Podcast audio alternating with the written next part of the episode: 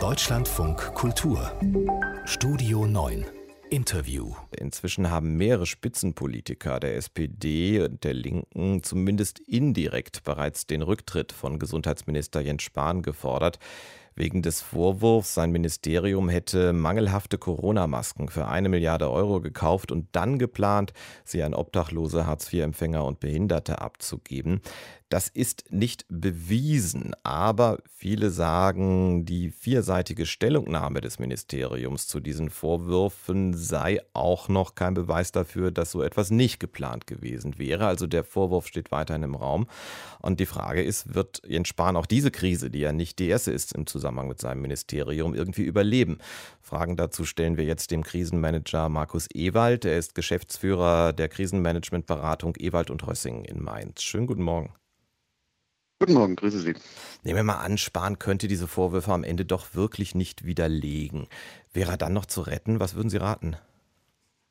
Im Prinzip ist jeder noch zu retten, ähm, zu jedem Zeitpunkt. Es kommt immer ein bisschen auf das Szenario an. Und bei diesen Vorwürfen muss man auch genau ähm, schauen, wann was passiert ist. Dass man am Anfang einer Pandemie Masken kauft und dabei auch welche dabei sind, die man nicht benutzen kann, ist, denke ich, völlig normal und völlig in Ordnung.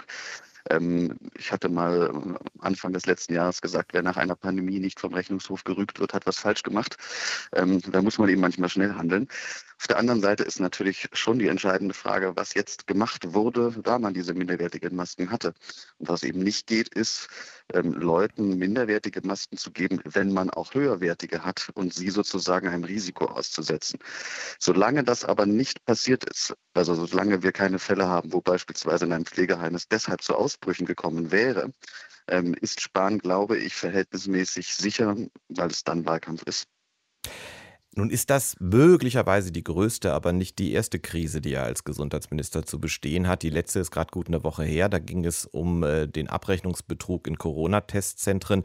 Und in dem Zusammenhang hat er vor einer Woche, nicht in der gestrigen, sondern der damaligen Anne Will-Sendung, was höchst Interessantes gesagt. Ich finde vor allen Dingen auch von den Formulierungen. Wir hören Jens Spahn. Es geht nicht um Fehler. Wissen Sie, ich habe mir eins angewöhnt in dieser Pandemie, weil ich seit Anfang der Pandemie eins gemerkt habe, egal was ich entscheide oder nicht entscheide, es wird immer von einigen als Fehler äh, einfach genommen, da wir Dinge abwägen müssen unter großen Unsicherheiten. Ist das klug, Herr Ewald, so zu tun, als gäbe es die Kategorie Fehler für einen selbst gar nicht? Ich glaube, man muss den Eindruck vermeiden, dass nur weil man es keinem recht machen kann, es auch keinem recht machen zu wollen. Und ähm, was Jens Spahn grundsätzlich vermissen lässt, ist den ähm, ganz unbedingten Zug zum Tor, also wirklich die Pandemie zu beenden und schneller zum Ziel zu kommen.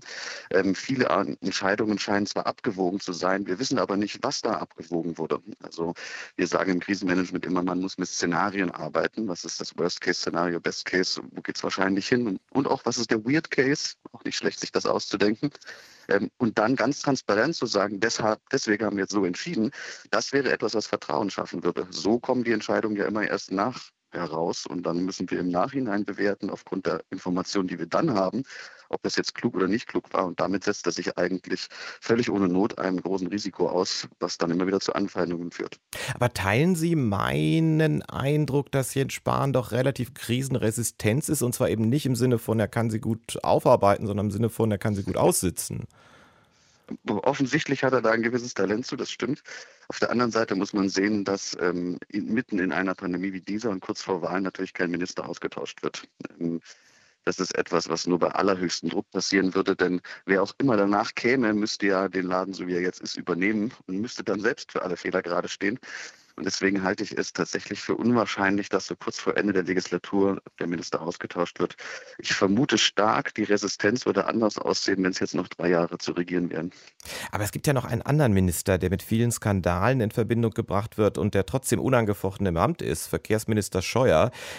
Andere wiederum, wir haben es gesehen bei der Familienministerin, treten dann relativ schnell zurück. Abgesehen von Persönlichkeitsfragen, wovon hängt es eigentlich ab, ob ein Skandal massive Folgen für die eigene Karriere hat oder ob er überlebbar ist? Jeder Skandal und jede Krise ist ganz besonders dann schlimm, wenn viele aus dem Umfeld sich abwenden. Also wenn Sie zum Beispiel Ihren Müll nicht rausbringen und deshalb in der Familie aber eigentlich kein Problem haben, dann sind Sie natürlich sicher im Sattel. Wenn aber alle Ihre Verwandten schon immer sauer auf Sie waren wegen des Mülls, dann haben Sie ein Problem. Und ähm, ich glaube, dass es in der Politik genauso wie auch in Unternehmen so ist, dass man zuerst schauen muss, wen verärgere ich? Wer wird mir danach seine Unterstützung entziehen und ich kann den Job nicht mehr machen? Wenn jemand den Job nicht mehr machen kann, wird er normalerweise ausgetauscht. Was ich hier bemerkenswert finde, tatsächlich bemerkenswert ist, dass aus dem Ministerium, aus dem Gesundheitsministerium selbst sehr viele Sachen durchgestochen werden, weil sehr viele Spitzenbeamte höchst unzufrieden sind, weil sie sachlich oft anders entschieden hätten. Und ähm, da ist Jens Spahn tatsächlich, wie Sie bemerkt haben, eigentlich in einer Lage, wo man normalerweise gehen müsste. Und insofern glaube ich, dass es da ein wie auch immer geartetes äh, oder Vereinbarungen gibt, äh, die dafür sorgen, dass er jetzt eben bleiben darf. Bin mir aber nicht sicher, ob er nach der Wahl noch eine Zukunft, also unmittelbar später bestimmt wieder in der Bundespolitik hat. Schön ist aber das später bestimmt wieder. Das heißt, äh, ist auch eine Frage der Zeit. Also, they never come back gilt auch bei größeren Skandalen nicht.